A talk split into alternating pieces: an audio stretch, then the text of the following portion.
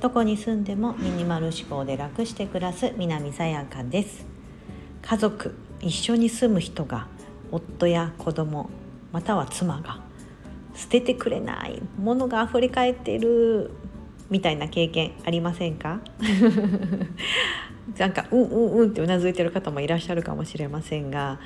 その身の回りの人、うん、自分の身の回りの人が片付けられないとか捨てられないとかそういった時の対処法みたいなのを少しお話ししたいと思っています。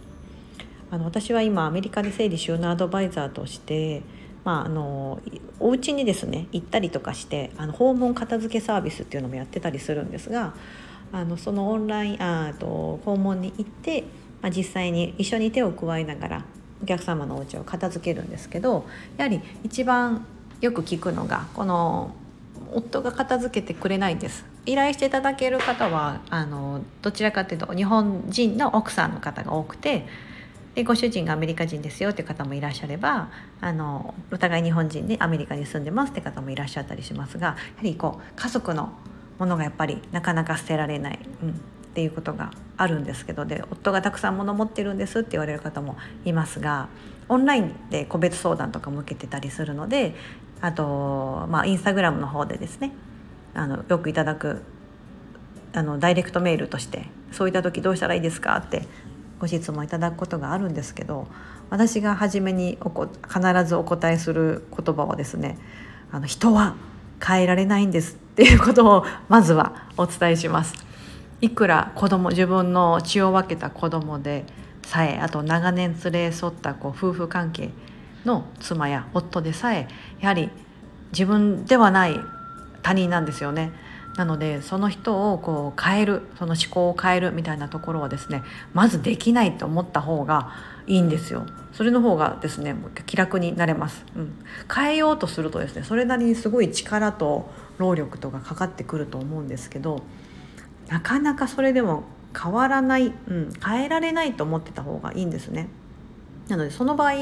どういうふうにすればじゃあ家は片付くんですか？そんな状況だったら片付かないじゃないですか？だと思うんですけど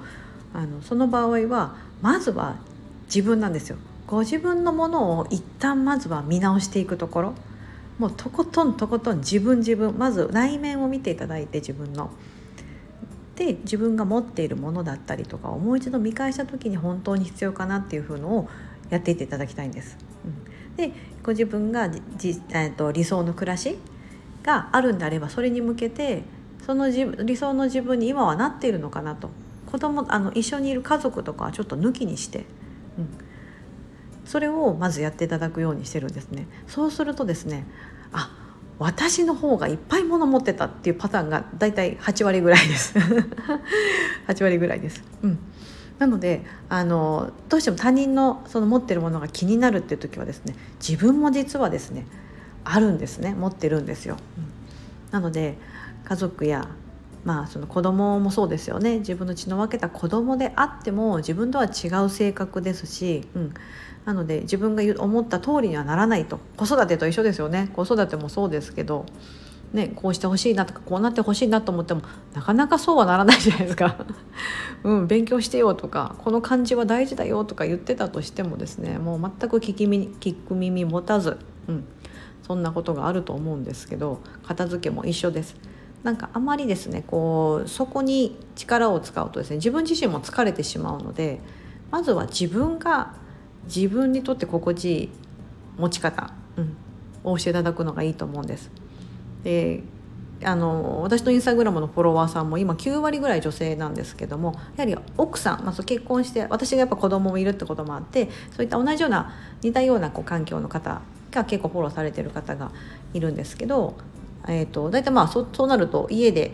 まあ、主婦の方だったりとか働きながらね家のことやってる方とかと家のですね意外とですね自分がこう自分のテリトリーですか？例えばキッチンとか、うん、自分のテリトリーって結構あるんですよね。自分だけで判断できるもの？例えばお料理は自分しかほとんどしないだったらキッチンにあるものは自分のジャッジで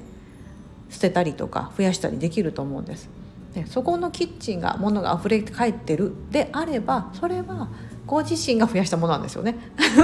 お料理がしないお料理しない旦那さんが多分増やすことはなくって、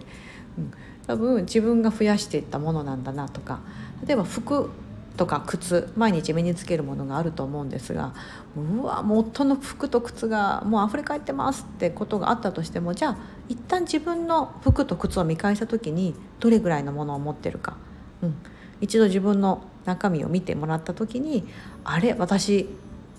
これもう着てない。あ穴が開いてる。ずっと置いてた。みたいなものがあると思うんです。